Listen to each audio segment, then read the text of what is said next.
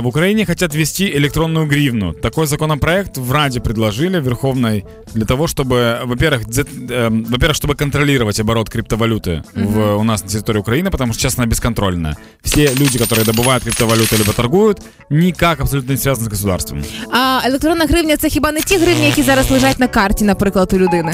Нет, немножко другая типа тема. А, есть валюта, которая выходит еще более из-под контроля, еще сильнее и сильнее. А как... куда уже доллар? А, нет, смотри, как, короче, работает тема. В мире, например, есть миллион денег. Да. Э, миллион... Вот моя улюбленная мира, миллион грошей. Миллион Хорошо. денег, да. Хорошо. А, как только вводятся электронные деньги, угу. этих денег гораздо больше, но по факту остался всего лишь миллион. Так. Хотя э, на картах у всех может быть по миллиону, угу. но если все одновременно снимут их, то их не будет. Угу. Так это работает. За счет этого живут кредиты и так далее, и так далее. Угу. Э, теперь как работает криптовалюта? Когда-то криптовалюту создал чувак, либо группа людей, до сих пор, кстати, никто не знает, кто ее создал. Фантастично. И все это купуют, не, не розуміючи, хто це створив? Да, Шок. называется Сатоси Накамото. Это, скорее всего, либо человек, либо группа людей.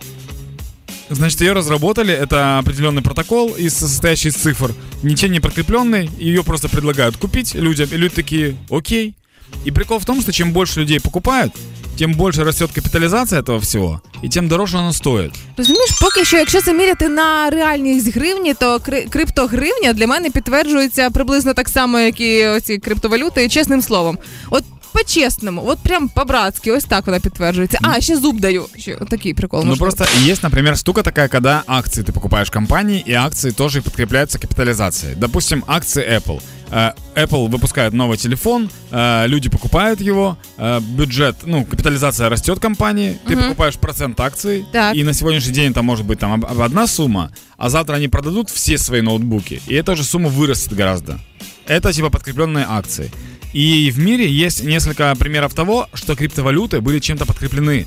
То есть, допустим... Честным словом. Нет, акция, например, на нефть, прикинь, была. Я не помню, где это было. Вводили криптовалюты, государство прям вводило uh-huh. законно. И это ты покупала э, реально акцию на нефть, которая есть, типа, залежи нефти в стране. И оттуда отталкивалась. И я подумал, в Украине же тоже можно чем-то подкрепить ее, в принципе. Ну, чем? Черноземами родючими, думаешь? Ну, зерном, зерном. Это зерном? же самое, самое простое, конечно.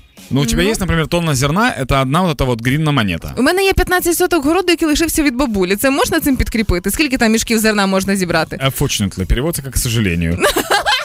Ну, в общем, тема такая, что, например, если ты покупаешь криптогривну, так. Это, это как у меня в голове. Да. А, и в этом году мы продаем очень-очень много зерна, то твоя криптогривна растет, потому что мы получили за это зерно много денег, и они трансформируются в обычные гривны. Якби була жива моя бабуля, зараз вона почула це, сказала би, боже, це щось від лукавого, Юля, треба посівну планувати.